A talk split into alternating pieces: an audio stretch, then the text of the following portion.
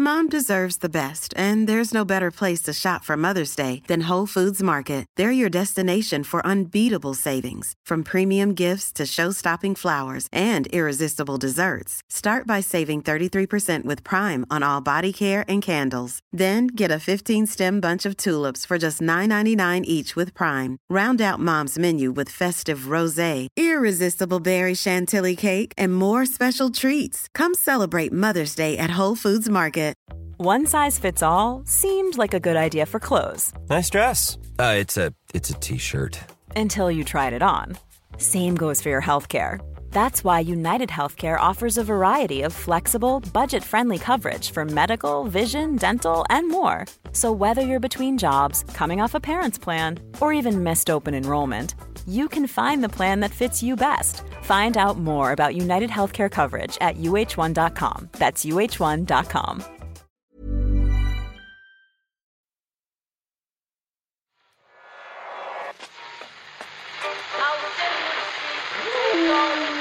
What is that? That's the second time it's gone off. Never go home. They never go home. They never go home. Those those those boys.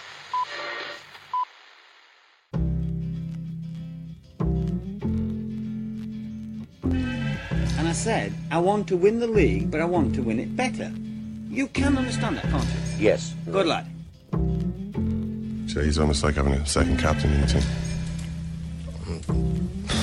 Second captain, first captain, whatever. You're very welcome to the Irish Times Second Captains podcast. I'm Eoin McDevitt. I've got Ken Early sitting to my left. Hello, Eoin. How are you doing? Uh, to good, you. yeah, and Ciarán Murphy sitting to my right. Hey there, Eoin. How are you? Pretty, uh, pretty good. I'm, I think maybe explaining the seating positions on radio is a rather redundant exercise, though. It's like the famous John Motson line, Ken. Yeah. For those of you watching in black and white, Spurs are in the all yellow strip. Yeah, that was the. I mean, yeah, I mean, I could be in a wardrobe. I mean, who cares? You know, I'm here. I've got a microphone in front of me. Let's do this. Nice to thing. hear old Wolfie getting going straight away, though, in the intro music there. If you can guess how many, or if you can identify how many Wolf Hells there are today correctly, Correctly. tweet us at Second Captains and you may be in line to win a Second Captains t shirt. Well, Can't say fairer than that. Something. Maybe in line, Murph. There's a little asterisk Yeah. beside there. We'll see. Or a compliment slip. Something, anyway. I'm feeling pretty good today. I must say, the sun is shining as we record. We're one week out from the start of the World Cup, and the Dubs are back this weekend, Murph, uh, Hmm. which is great, you know. it's all coming together. I mean, there there it is. It's the Eoin McDevitt trifecta. I was thinking- The dubs, the sunshine, and some football to watch. I was- He's a simple man, Eoin. Of course, uh, of course, I'll probably be 10 minutes late, Murph, for the match on Sunday, you know. God. we're Having a we're pint rolling out around that old pub or something like Yeah, that. yeah. Uh, what is, I was thinking about the two things that usually stop a team from defending the All Ireland title successfully, which almost always happens in Gaelic football. I think one is that they don't deal with the last victory Yeah. correctly. They're, I'm not saying they're out on the piss necessarily, but there's a lot of trophies being shown around schools right up until March of April the following year, generally just not getting their heads right and back down to uh, getting themselves back down to earth again. The second issue is that there's no injection of new players, or just the players had played to such a level the year before that they can't get to that again. I think the second part of that clearly isn't the problem for Dublin. They've got the likes of Cormac Costello who've come in. They have a bunch of players in the team last year, including Mannion and hmm. McCaffrey, these sort of guys who were only playing their first year and actually faded towards the end, so can probably improve again. And I also think they've got the experience of a couple of years ago. This is the second in three years, so they should be okay in terms of dealing with the success of last year. I'm Yeah. confident, Murph, is what I'm saying. I, I kind of think that might be the, the most important thing. That uh, you, if you win your first All Ireland, obviously there's going to be a, a diminution the, the year after. But then if it, once you've won your second, then it's okay. Let's let's try and make it make this a dynasty. You know, let's let's try and keep this uh, uh, party rolling for as long as you can. And I I don't think I think it's a lot easier for players to get to it after they've won their second All Ireland, looking for their third, than it is after their first round and then to motivate themselves to go looking for their 2nd Um, so I, I, yeah, I mean, this is what we've been saying for a couple of months. It does all kind of seem to be coming together for Dublin. Um, yeah, which is kind of annoying. But hey, Eoin, li- listen, that's fine. you know, we can handle it. We're going to have Jason Sherlock and Shane Curran. Looking forward to having the two boys in studio in a little while. Shane's Roscommon are ready to shock the world, or at least shock Connacht, by beating Mayo this weekend. But interesting pronunciation of the word dynasty there, Murph.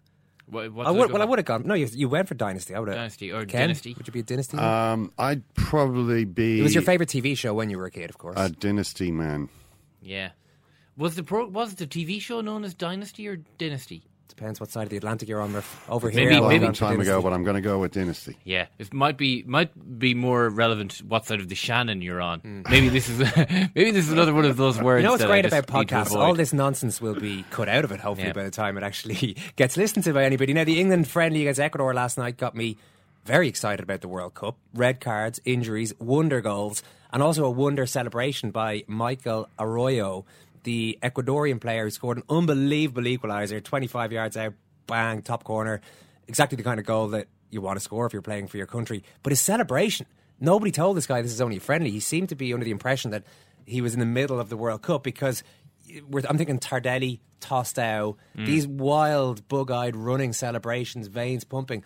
All of that was going on, which is brilliant. Yeah, I'm Yeah. kind of thinking he might have been celebrating equalising against England. He might also have been celebrating the uh, imminent transfer to Hull City or Birmingham City, maybe that he saw in his future after he uh, uh, belted one into the top corner against England. Maybe, Well, maybe I I'm don't being know. I harsh on the mean, lad. he, he'd, he'd struck a blow against the hated English. Yeah. Uh, I mean, he, although it seems implausible, uh, Britain has in fact invaded Ecuador. uh, I was in going to say, in the surely they hadn't invaded Ecuador. It's invaded every country in South America apart from Bolivia and Paraguay. So, yeah, Ecuador too. Uh, I don't know when. I don't know why. but it it happened. Uh, it must be a bit of a nightmare for the English footballers to have to deal with their colonial past in that way. But uh, I really invaded hope- invaded all but twenty two countries in the world. yeah, I really hope someone asked uh, uh, Wayne Rooney before the game started. Obviously, this is a big game for the Ecuadorians. You know, I don't have to tell you, Wade, about, about the, your England's colonial past in teams that who country. play against England are generally quite hyped up for the game, and it's probably not just about the past. It's probably about the Premier League and how visible that is Hmm. around the world. But the problem from an English point of view is that they don't necessarily have a good enough team to deal with that. So Hmm. you, you've got a double-edged sword there, where the opposition, even in a friendly, are going to be incredibly motivated. But it's not as though they're actually playing against the top players in the world. In fact, probably Well, against that, you've got the fact that the English players. I mean, there's nobody more motivated than them. I mean, when it comes to when it comes to passion, when it comes to patriotism, Bulldog spirit. do they have an equal in the world of football? Probably yes.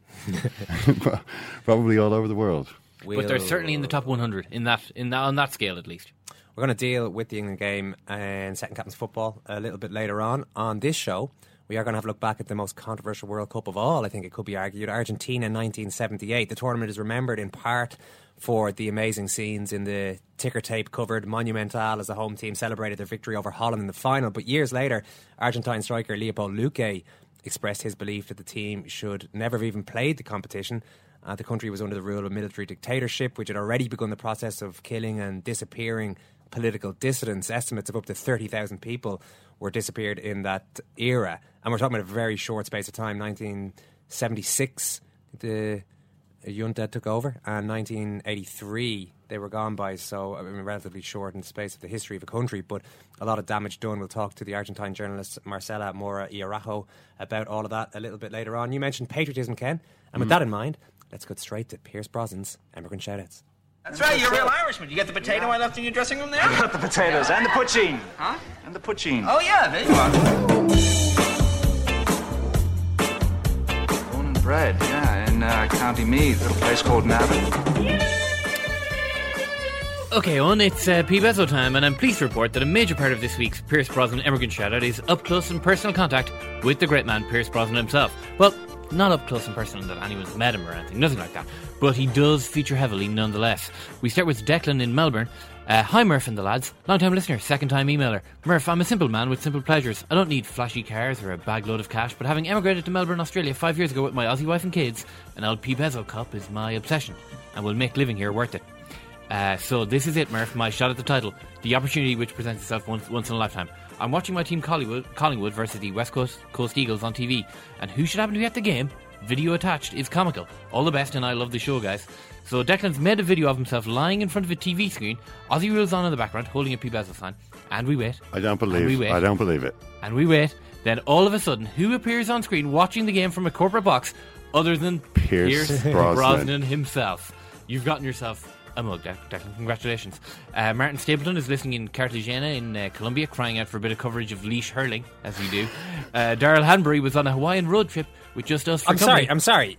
we're going to continue with Pierce Bros- Brosnan's emigrant shoutouts after the ultimate P. Bezo has just been revealed. Is there any well, point? he was on screen. I mean, he didn't actually meet Pierce Brosnan. I mean, he was just lying, watching him on television. I mean, is it the ultimate? I mean, I think the ultimate is when you actually. Does anybody meet. actually meet Pierce Brosnan? I don't No, think he's, I- he's an unmeetable kind of person. I, I always don't- I think. don't know. You wouldn't expect Well- to, to run into him. Well, David O'Neill was in a That's when restaurant. in- I think when you see him on TV at an Aussie rules match, that I mean, that's definitely out of the ordinary. Yeah.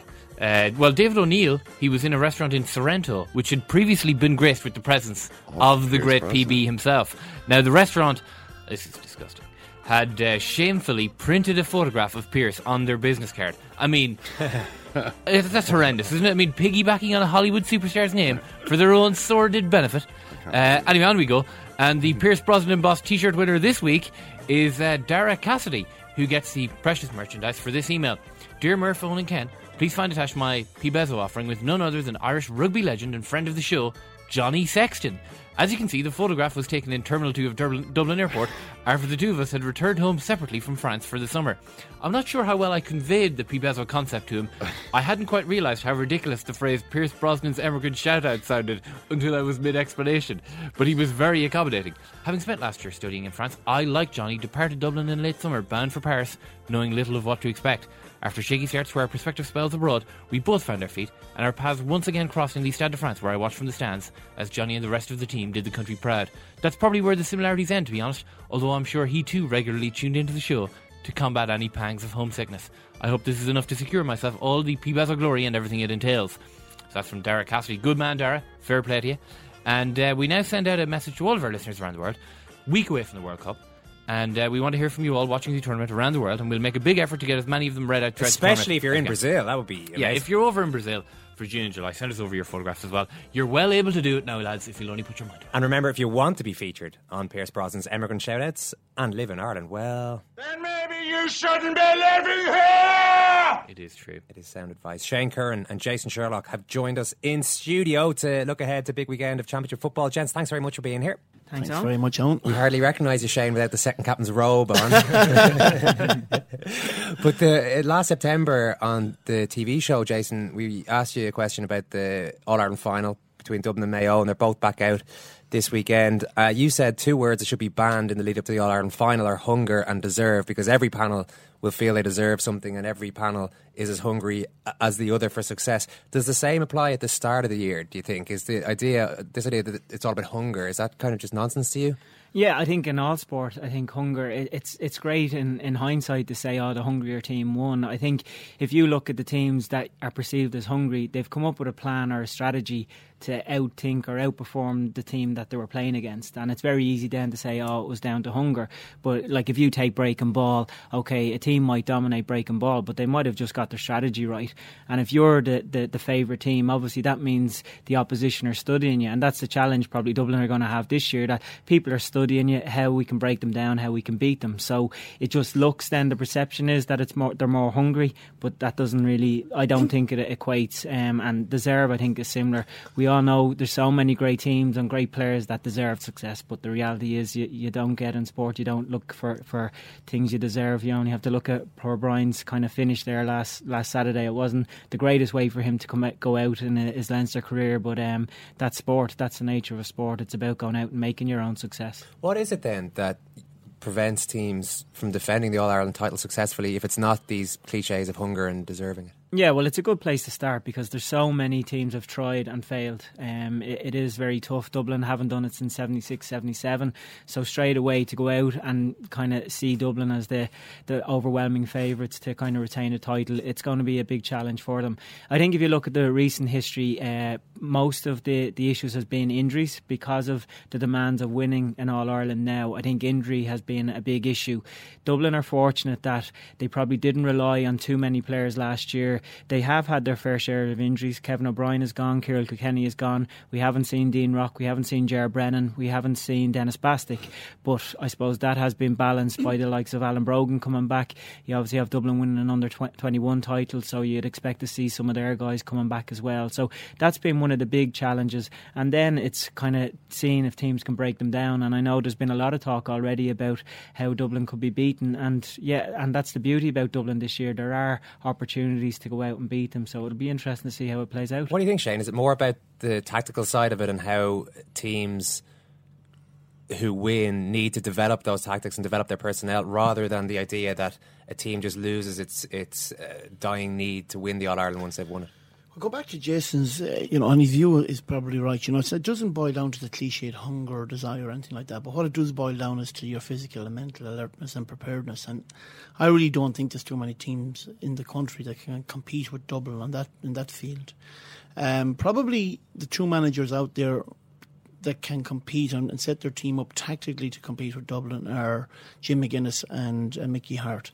Um, James Horan has the team, but has he got the capability from a managerial point of view to compete with Dublin? I don't think he has. Um, so I think the championship is going to boil down to Dublin are at the top.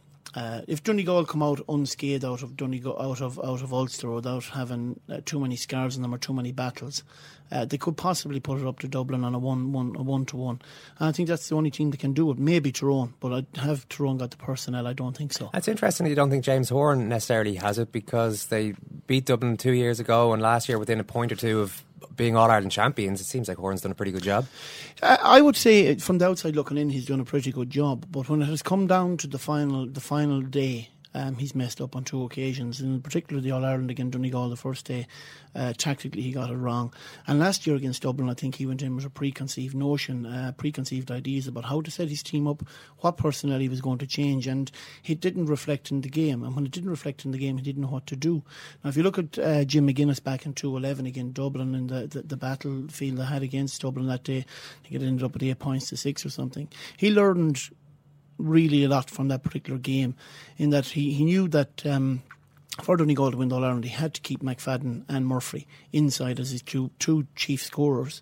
Uh, he played them in a withdrawn role mostly in 2011 he went back to the drawing board and he learned from that, and his management team learned from that.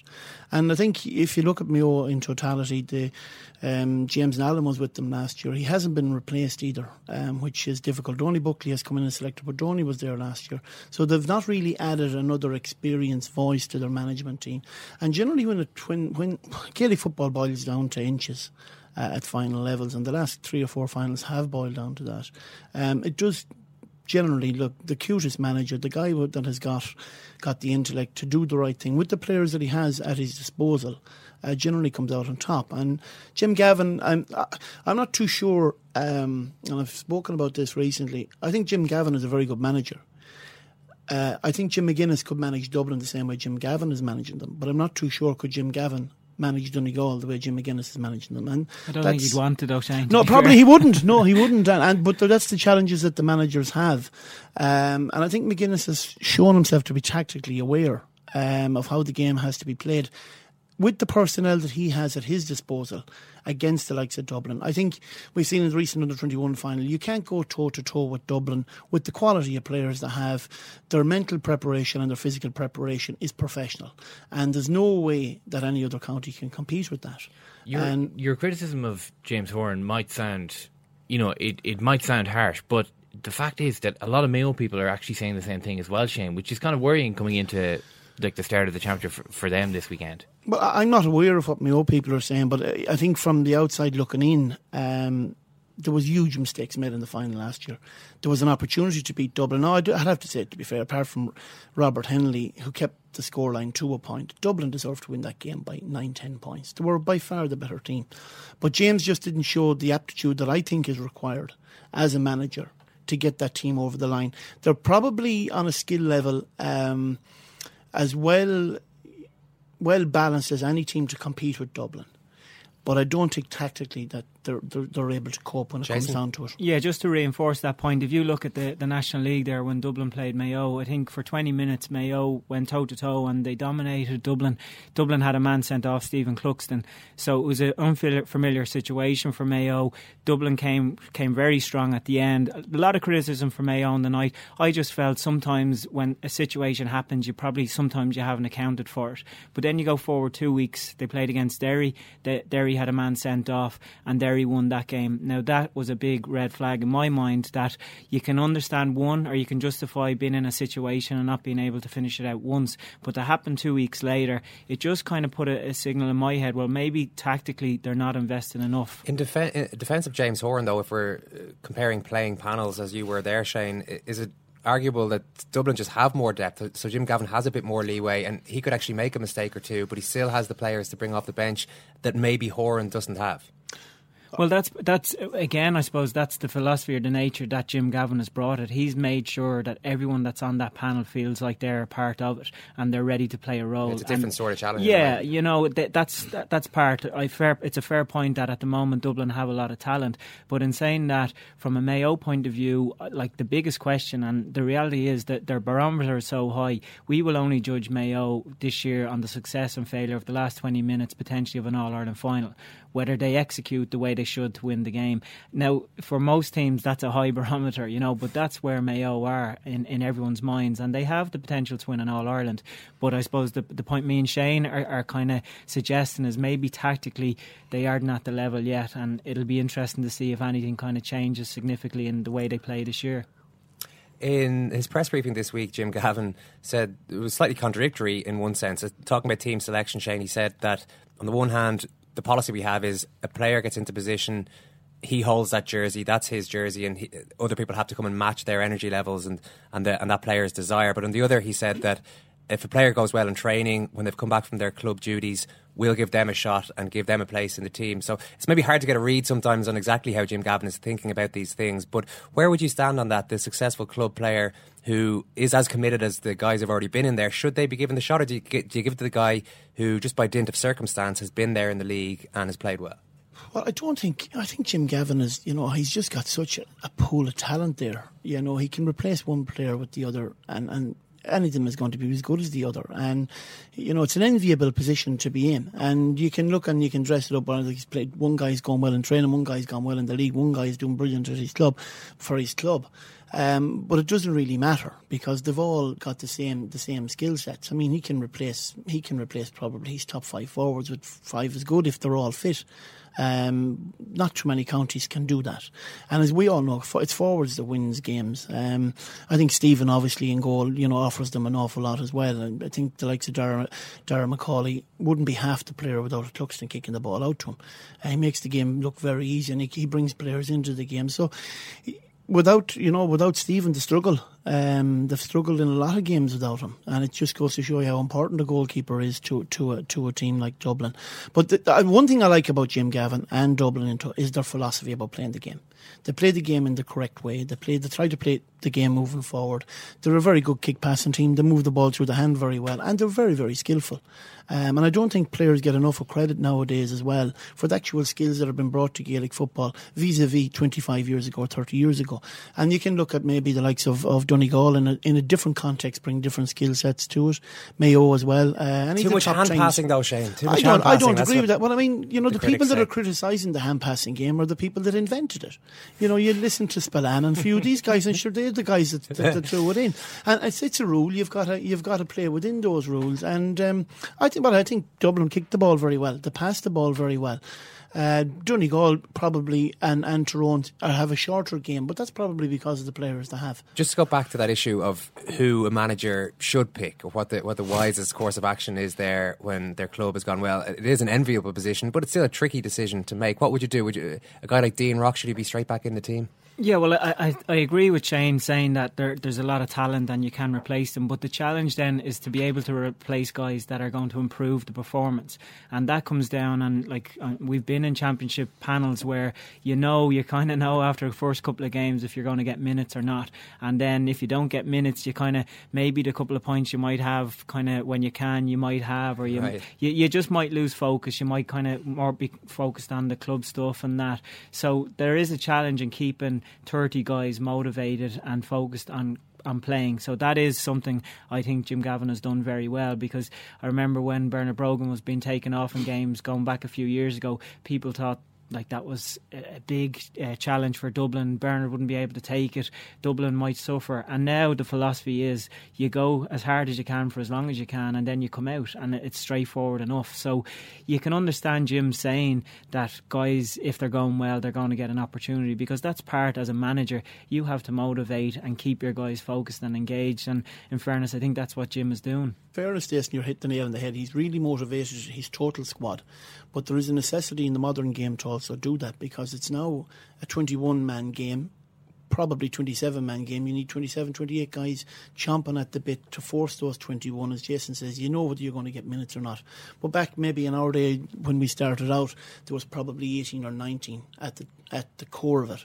Now you got to have 26 or 27, you know. And Jim's Jim's ability to be able to bring that forward, uh, I think, really has been his biggest challenge, and it's been a challenge that he's really jumped and and uh, and learned very well from. But Brogan last year was taking off in a lot, a lot of games and you know he's a big ego. He's you know he's a great player, and uh, you got to keep and manage that, and that is the big challenge. Um, that the Jim has had, and he's passed that challenge. Yeah, seems to be doing great now. I don't know how many of the frailties that Dublin might have will be tested by Laois. Is the plight of that county maybe since they won Leinster was 10 11 years ago now maybe indicative of the issues in the province it's been left really up to Kildare Meath to a certain extent, sometimes Wexford to trouble Dublin, but the, the likes of Laois, who did seem to have this basis, have fallen away for whatever reason, and maybe that's part of the problem.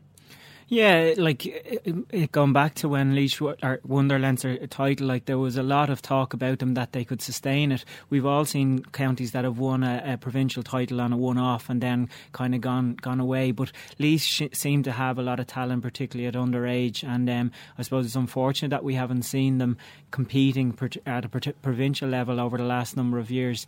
Um, they had the the last few years they've had Justin McNulty. He came with a different philosophy, probably alien to what Had kind of done in the past. He highlighted the kind of physical need of the games. He he was very structurally they were very defensive orientated and they caused Dublin trouble. You go back to 2012 in the All Ireland quarter final, and um, they put it up to Dublin that day. I think O'Flaherty coming in, he's probably changed what what they're doing. It's probably symptomatic about how the game is going now. There was a lot of high scoring in the the league uh, games. They 21 points I think against Wicklow in the championship. So it'll be interesting to see how they arrive into Croke Park on on Sunday. I think there's a couple of teams on Sunday. They have a challenge. Do they go out and try and play their own game, yeah. potentially kind of losing their season because of it if they get if they get a serious beating, or is it a case of damage limitation? Surely you got to play your own game though, because realistically, if you're Laois, you're going into it, you're not going to beat Dublin. You're almost certainly not going to beat Dublin. So why not stick to the the blueprint, stick to what you've trained at, and at least you'll see then what the chinks in that are, and then you can possibly iron those out for the next game. The problem is that um, in the modern era, not only are the players under pressure, but the management teams are under pressure, and they're under pressure also to preserve their own their own reputations. So Tomás Flaherty, um, while he may uh, like to go out with an expansive game against Dublin, he's no fool. He's going to know that if he does, it's probably going to result in a 23, 24, maybe even a 25 point beating, or whenever Dublin take the gas off after 13 or 14 points. So then he's got a challenge to say, well, okay, will we set the team up a little bit different, try and remain competitive for 45, 50 minutes, and take take what's probably going to be a narrow and close win and say, okay, can we build from that? So that is the challenge that teams have now against Dublin. And over the last three or four the teams around the country have against Dublin and other teams as well, other than Laois, is do you do you park the bus? Roscommon are going to have a similar issue with Mayo and Hyde Park Sunday. Do you park the bus? Do you try to remain competitive? Do you give the players a platform to for, for, for confidence going forward? Or do you take a big, big chance in taking a heavy ship and knock the players' confidence. But do you not want the players to be confident in your philosophy in the game? So if I'm playing for Laois and I see Tomás Flaherty likes to play open football, this is what he believes can be successful. But look, now he parks it in the biggest game that we're going to have because he thinks we're not good enough to carry it out and stay in any way competitive. Could that almost knock the confidence of the players being told you have to play defensively and abandon what we've worked at all year? Well, certainly it does, and um, there's no doubt about that. And, and then what happens then is the players lose confidence in the manager eventually, anyhow. Yeah. So it's it's it's it's you know it's like the hamster going around on the wheel. When he gets sick of it, he has to go back the other way. But it's it's it's very very difficult Um, it's a very difficult situation that teams like that find themselves in. You're trying to, on one hand, be competitive. You're also trying to play the game the right way. But if you look at last year, Roscommon shipped a 20 point defeat to Mayo down in down in Castlebar, and the criticism that came out of that for, for John Evans was was quite substantial.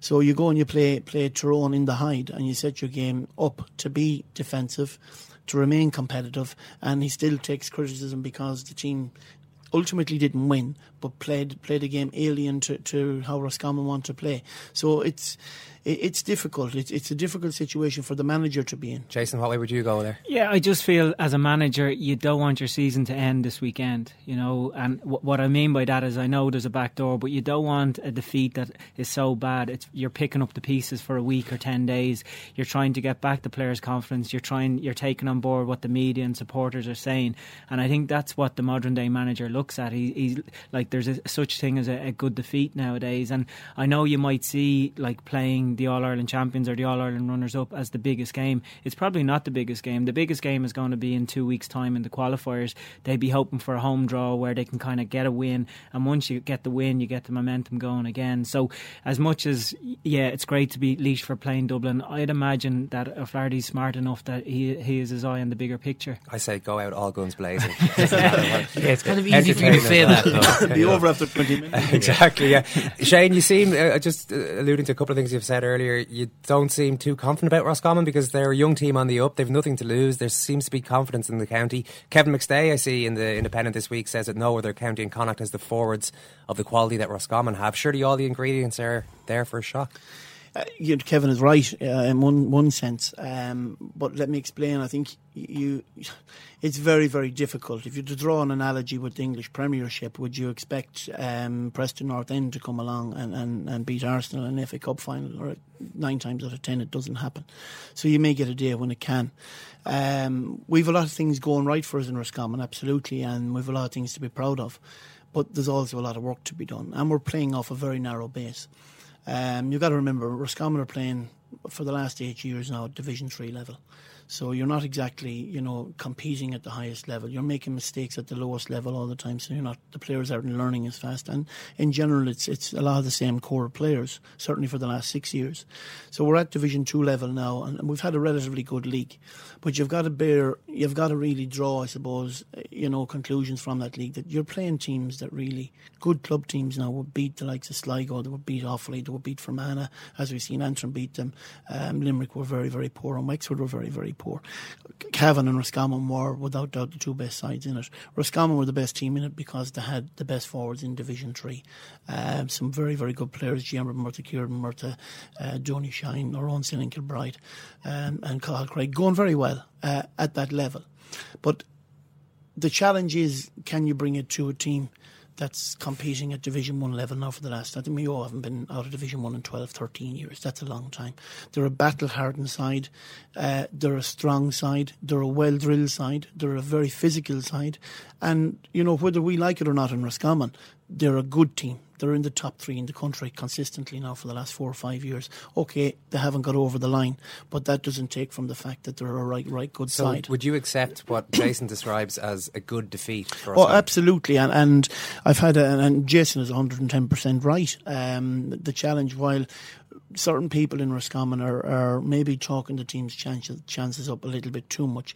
The reality is, um, football people understand that it's going to be very, very difficult for Roscommon to compete with them Sunday.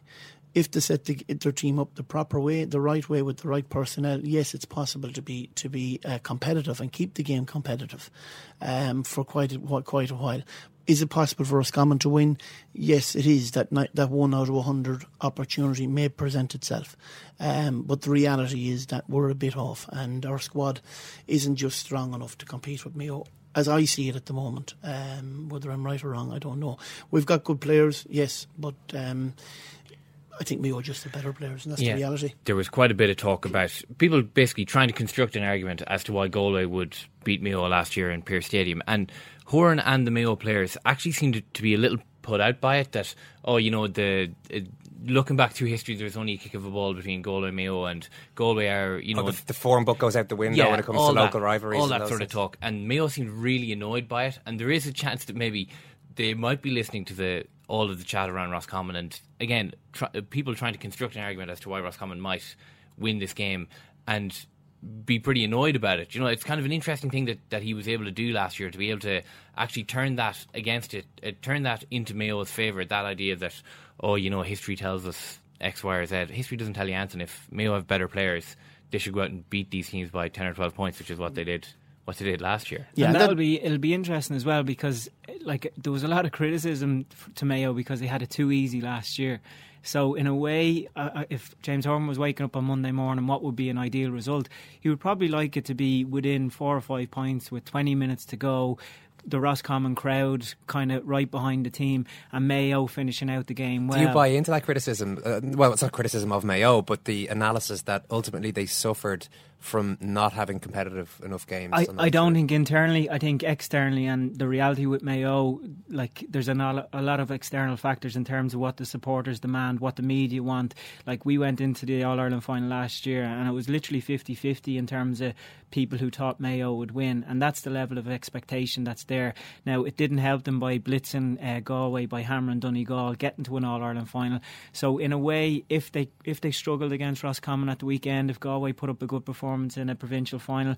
Would that be the worst in the world for, for Mayo? I don't think it would. I think it would actually it would help them and kind of rein in the, the, the level of expectation that uh, is out there. Okay, well, lads, we're look forward to hopefully not too many teams parking the bus and a decent weekend of football. Shane Curran, Jason Sherlock, brilliant stuff. Thanks to you both. Thank you very much, Sean. Gentlemen. Shane, Shane, Shane Curran with the kick out.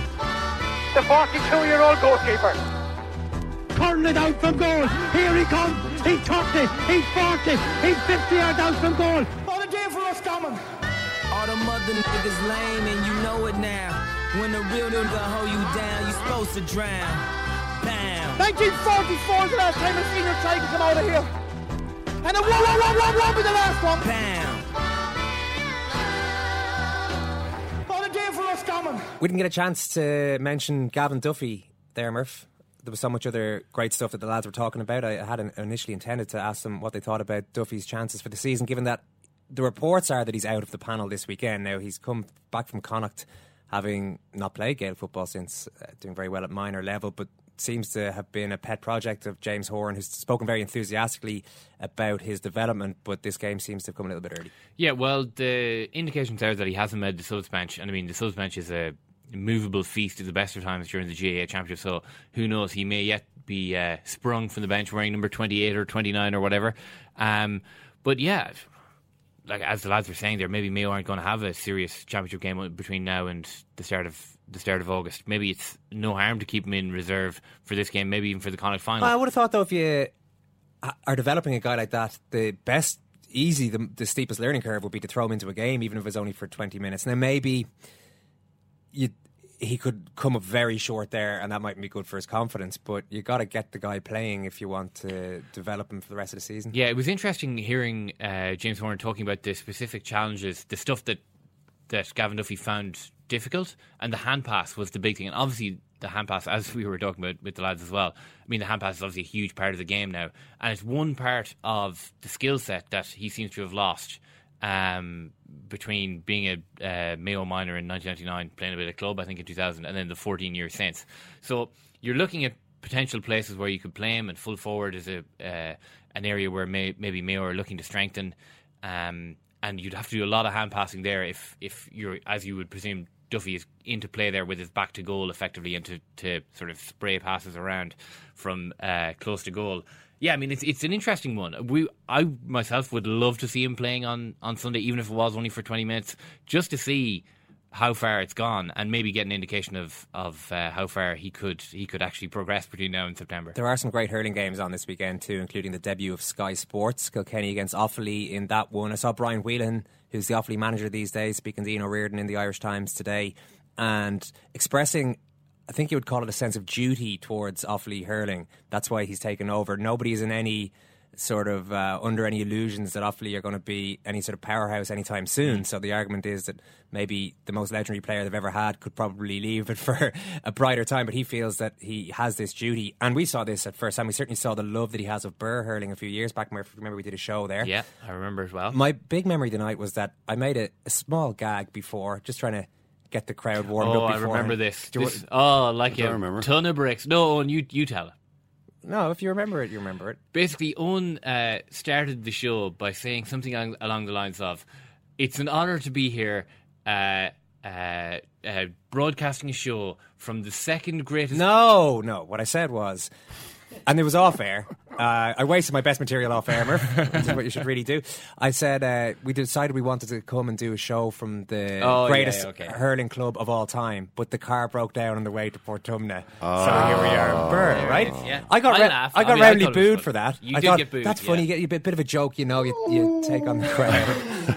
uh, about mi- this is in Brian Whelahan's bar. Yeah. About 11 p.m., midnight, half past midnight, I'm still getting these, what I can only describe as dirty looks from Brian Whelahan and a couple of snide comments from the likes of Johnny Pilkington and Daithí Regan. These people not happy that I made this gag. So they love Birr hurling. I'm sure that Brian Whelahan loves Offaly hurling just as much and will do Well, just fine. n- nearly as much. Coming up in Second Captains football.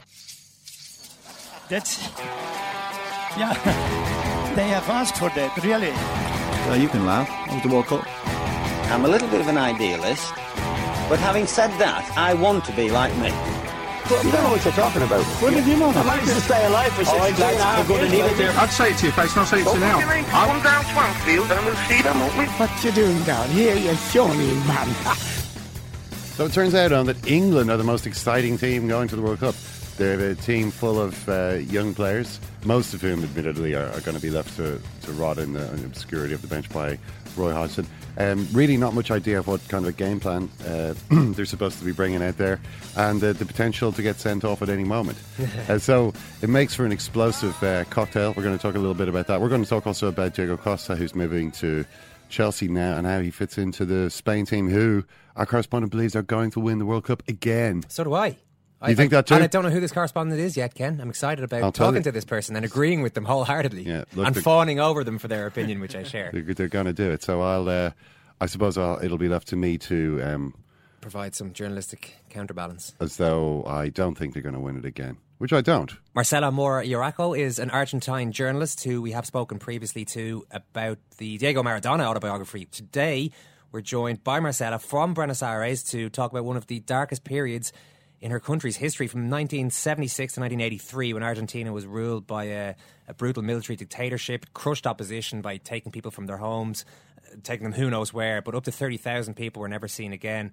And this is still the cause of huge grief to their families, obviously, to this day. In the midst of this period, Argentina hosted and won the 1978 World Cup, which gave people a brief moment of joy, but it also served to deflect attention from what was actually going on there. Delighted to be joined by Marcela. Now, Marcela, uh, was when, when it's look when people look back at this tournament now and that year 1978 is it seen as a footballing triumph or is the success too closely associated with the military dictatorship Well, I think there's a little bit of, of both. I mean, it's definitely a a victory that has a certain stigma to it, a stain, if you like. The 1986 World Cup is regarded as a much uh, more joyful event for some reason.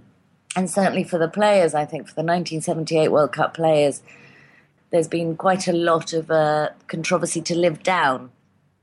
Having said that, um, it's important to note that it was an amazing moment within a very difficult climate in Argentina. The, the military dictatorship that was uh, leading the country had been in power, uh, sorry, had not been in power when the World Cup was uh, given to Argentina. So they took over the government, and the World Cup was already a given.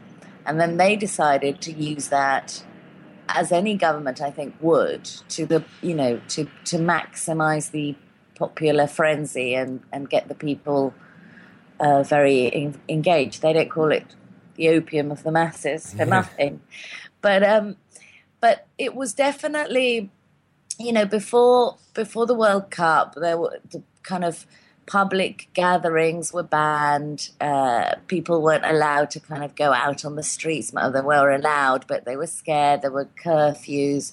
You couldn't gather in groups of more than three or four people.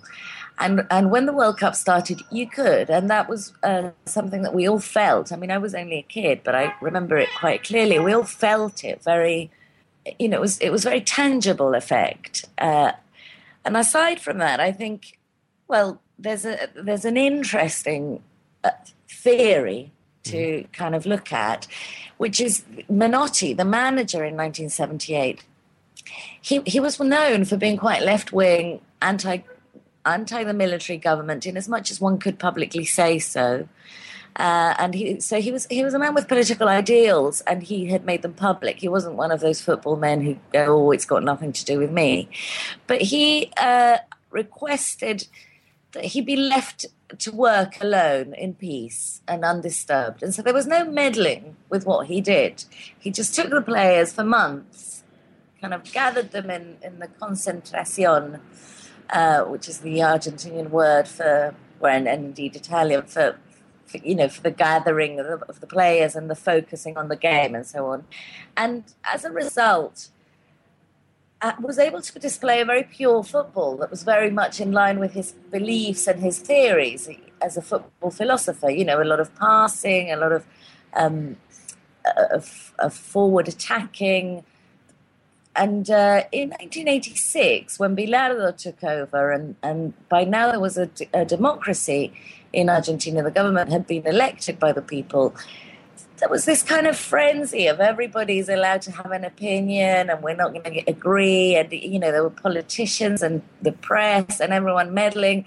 And and and the football that Bilardo displayed also because of his personality I suppose but he's a very rigid man and he likes tactics and he kind of he sees football as a you know a desperate battle for control over territory the, the football that was played in 86 is much more restricted and repressed in a way um, so, you know, I think a lot of people see this. I mean, there, obviously there was Maradona, who is, you know, the most beautiful and, and free expresser of of the football thoughts and so on. But I think a lot of people see the 1978 World Cup as a football uh, memory as a very, very lovely one. Yeah, it's interesting. And the fact that the government was here and it was awful is awful. But also, again, the World Cup did give us a little bit of respite and a break from that. It sounds like the government were able to swallow some of their own ideals when it came to actually how the team played, and maybe they saw that it's best just to let the manager get on with things. But you talked, you touched on the climate of fear in the country at the time, Marcela, and you said you were only a kid yourself. But the the brutal tactics that we hear about the process of disappearing political dissidents was this uh, stuff all well underway in the in those couple of years before the World Cup started? Well, this is something that we weren't uh, entirely aware of at the time, um, and it's only uh, with hindsight and as, as the years have passed that the, the details have uh, come to light. I mean, essentially, what was going on. Argentina has a history of political turmoil, of violence, you know, oppositions and uh, people who are uh, dissatisfied with something often take to organized violence. There have been military governments many times. This wasn't the first.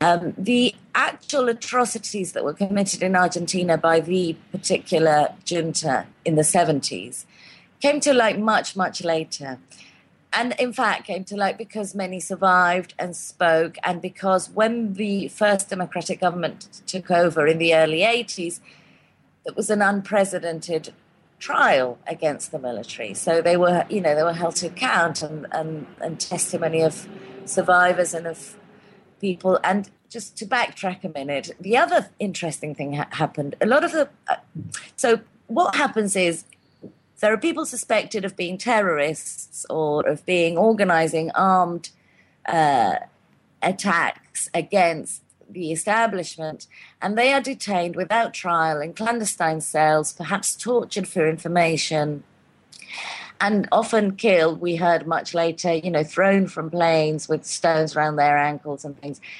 And and these people are disappeared because nobody knows where they are. There isn't a kind of log of arrests and a time and a cell number where they're kept. So these, these are the disappeared. Yeah.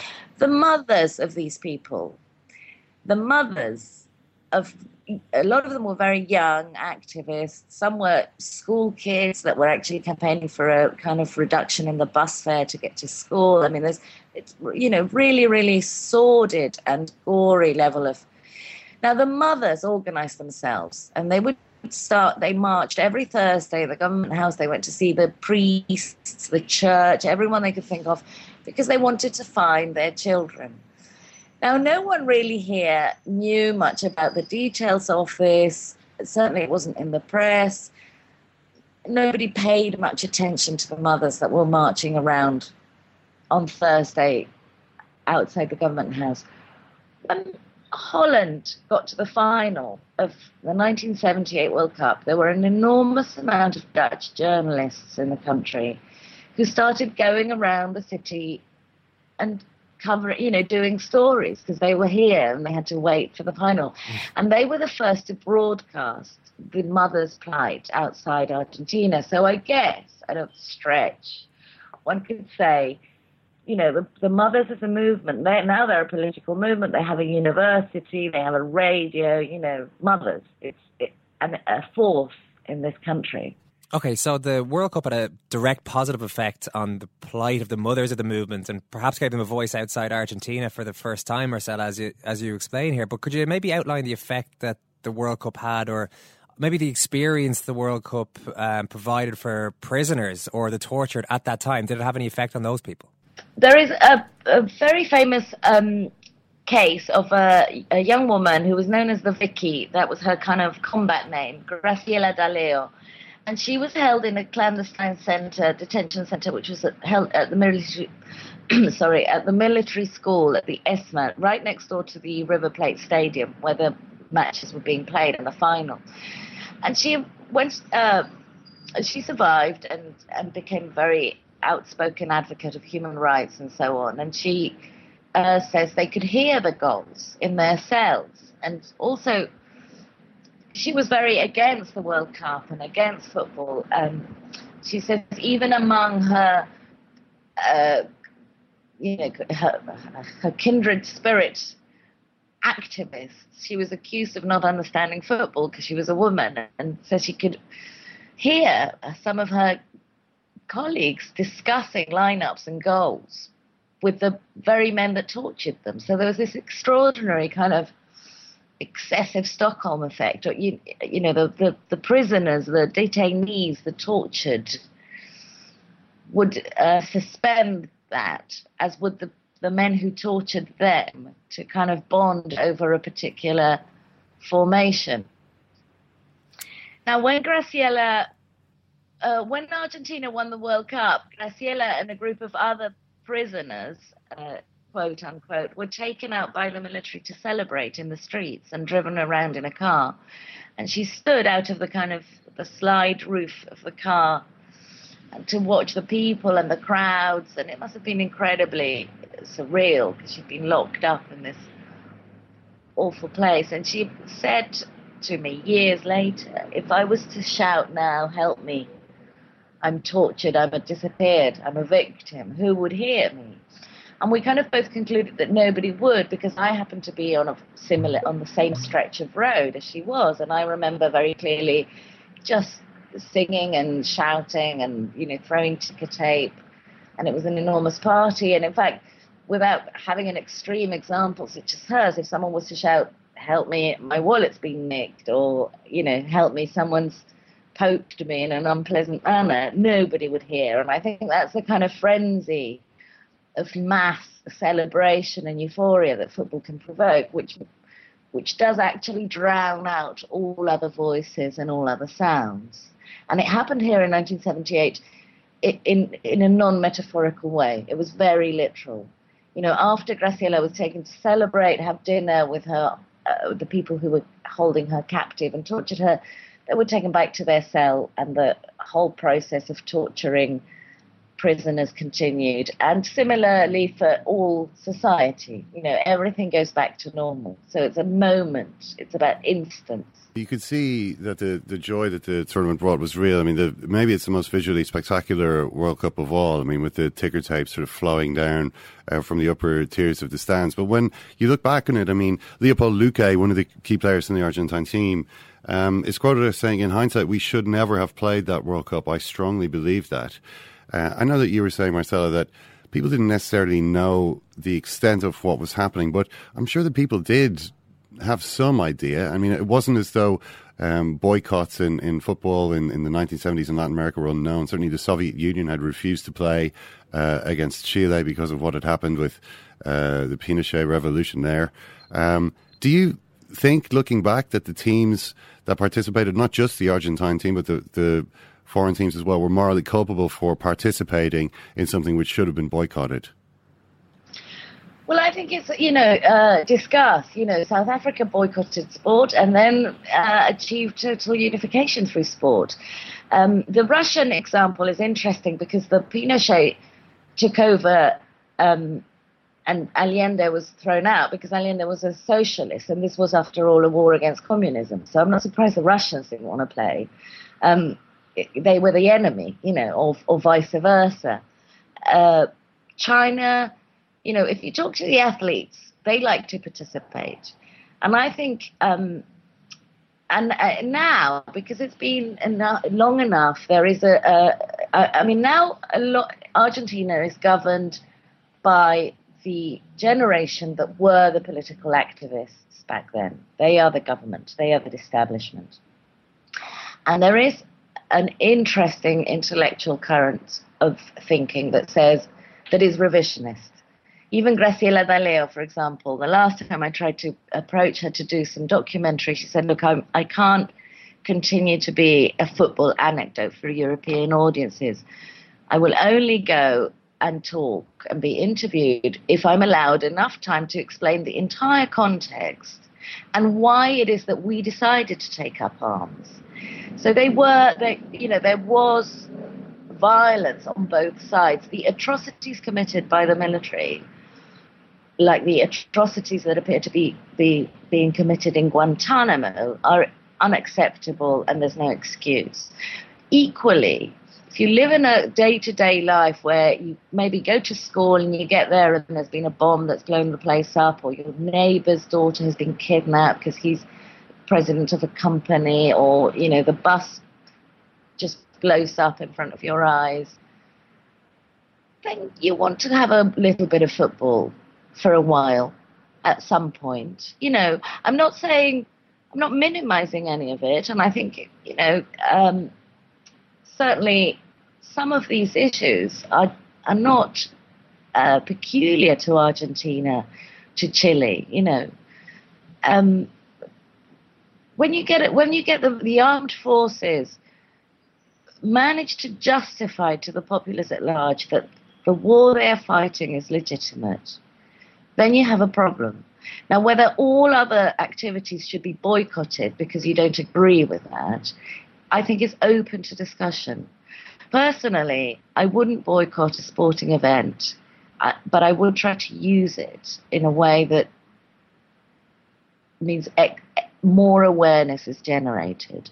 And that's very difficult to do because, really, other than awareness for the kind of brands that are being lashed up around the mm-hmm. stadium, it's very, very difficult to generate awareness for anything. I don't know that if the World Cup had been boycotted, um, anything would have been any different. Marcela, in terms of where we're at now, uh, some of those responsible for uh, and those involved in that military dictatorship have been held to account.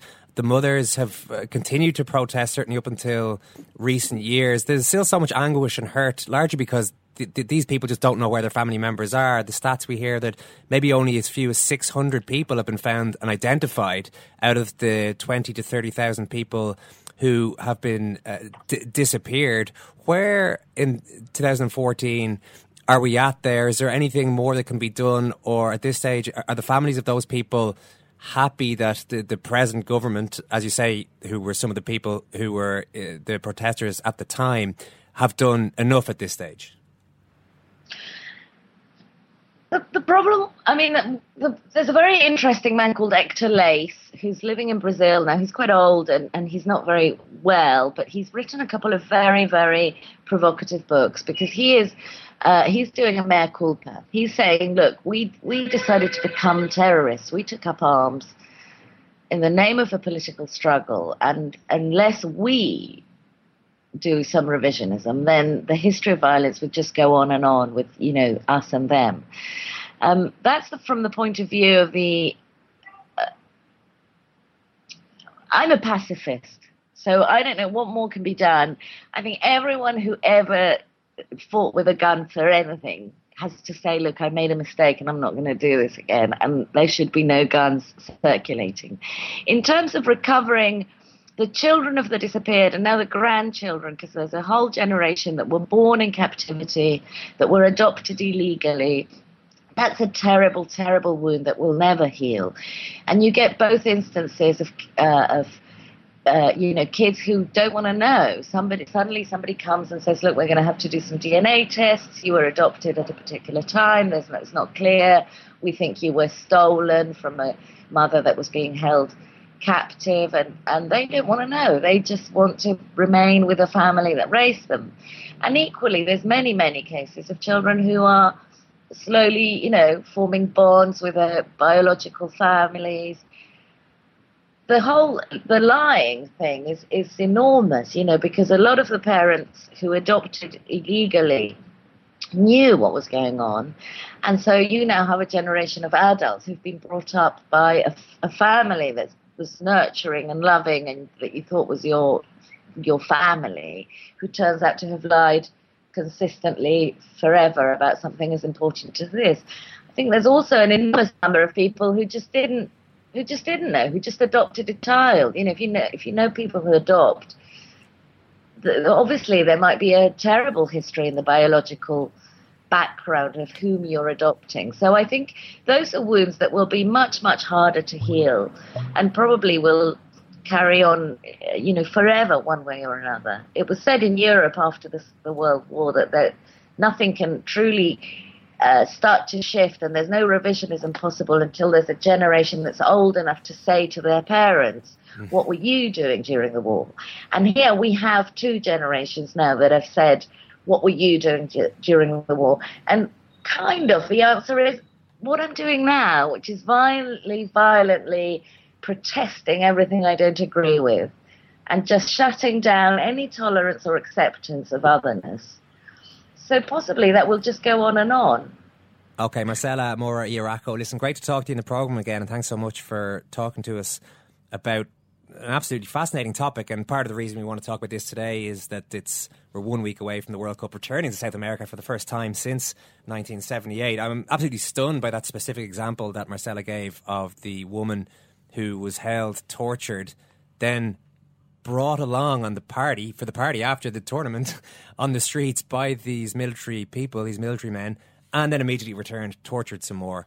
Unfortunately, was released at some point so she can actually tell her story. But there were, can you make the point about whether this should have been boycotted by mm. countries? The story always went around that Johan Cruyff had boycotted it because of his belief that it shouldn't be held there. But it turned out maybe I think it was his wife's belief that he shouldn't be away from home well, for a long time. Yeah, that was one of the theories. His his own declaration on that was I think it was about three or four years ago, maybe a bit longer. He was talking to a Catalan radio station and he said what happened was my wife and family were kidnapped a number of months before the tournament. Nothing to do with the World Cup itself, but it totally changed my outlook on what mm. my priorities were and where I should be. So mm. we decided I'm not leaving them alone. And I, you, you've alluded to some other rumours and stories that yeah, I mean, well. yeah, and I think uh, you know the question of boycotting. It's never really up to the individual um, players, and it's always usually for bad reasons. Like for instance, when the Soviet Union boycott or refused to play Chile in the stadium in Santiago, where uh, you know, I mean, the reason was that uh, people had been executed in the stadium. You know, this was, and the Russians are saying we're not going to play there, but the boycotts are almost never for the right reasons. That would be that would be a noble reason to boycott the match, but really the Russians are saying uh, you've taken down a socialist government, which similar to the USA boycott the yeah. Olympic Games in uh, in Moscow. In Moscow, Mo- uh, Soviet Union uh, boycott the Olympic Games yeah, in LA. I mean, the, the, so, the, Soviet, the, Soviet, Union is is, is make, taking a moral stand against the uh, Chilean government, which is a, a commendable stance. Um, but uh, at the same time was behaving in ways which would have led many other countries to boycott the Soviet Union. You know, it wasn't as though Uh, what what I'm saying is that what it's usually showboating by the by the political leadership of the country. It doesn't really have much. To, all the the impact on the footballers themselves is to take away their chance. Of, I mean, as it did a generation of American athletes and Soviet athletes, then in turn for the '84 Olympics. I came across a BBC article in researching this topic by Vladimir Hernandez in uh, 2013. It was last year, and it's funny how only in very recent years have some people been willing to talk about this, and we kind of alluded that to certain extent there with Marcela. The, this article was based on a book by Fabian Magnotta. I don't have the title of it here, but uh, Mag- Magnotta done a lot of research into the people who lived in the Parana Delta, which is uh, about 200 kilometres north of Buenos Aires, who had been reluctant to speak until very recently. Just the fear that always lived within them. They didn't want to reveal what they had seen, but what they had seen was a load of packages regularly, day after day after day. A lot of these packages uh, being dropped off military planes into the water around their island. And from time to time, people would uncover and see what was in these packages, or unfortunately, the, the, the contents would sometimes drop onto trees and all this kind of thing. And there were the dead bodies of the disappeared. It's absolutely horrific when you read it in such stark terms. Uh, kind of drives home what was going on there. But uh, we'll leave that topic for the time being, and uh, it just leaves me enough time to tell you what's coming up a little bit later on. We've talked about second captain's football, Ken, but on Monday we'll be talking Ireland Argentina in the rugby with Shag Hogan. Sorry, who who's that? Shag Hogan. Oh, of course, Shane Horgan. Yeah, I mean that makes perfect sense. And we'll also have some big second captains related news for you tomorrow, so keep an eye out for that one. You can follow us on Twitter at Second Captains, Facebook.com forward, sla- uh, forward slash Second Captains as always. Do listen to all the other shows on the Irish Times on irishtimes.com forward slash Second Captains. Do you fancy Argentina for this year's World Cup, Ken? Not really. So I fancy not Spain, not Argentina. I No, don't- fancy. Go on. You don't have to tell us who you fancy yet. I'm just wondering who you don't fancy. Well, first. if it's not Spain and it's not Argentina, Ah, the Germans. no. No. Uh, I think I know who you're going to go for, Ken. I just have to correct my uh, the last address I gave. The other podcasts are on irishtimes.com forward slash podcasts. It's been great, great to bring you the Irish Times Second Captains podcast today. Murph, thanks so much. Thank you, Eoin. Thank you, I Ken. apologise for Thank butchering you, the end of the show. you. there. Oh, I thought you did. Thought you rescued it nicely. Yeah. Well, I'm don't know about quite that. about that. He's limping to the finish line, is how I describe it. I'm going to limp off out of the studio and uh, try and fix fix these issues for later on. Take care. Thanks for listening.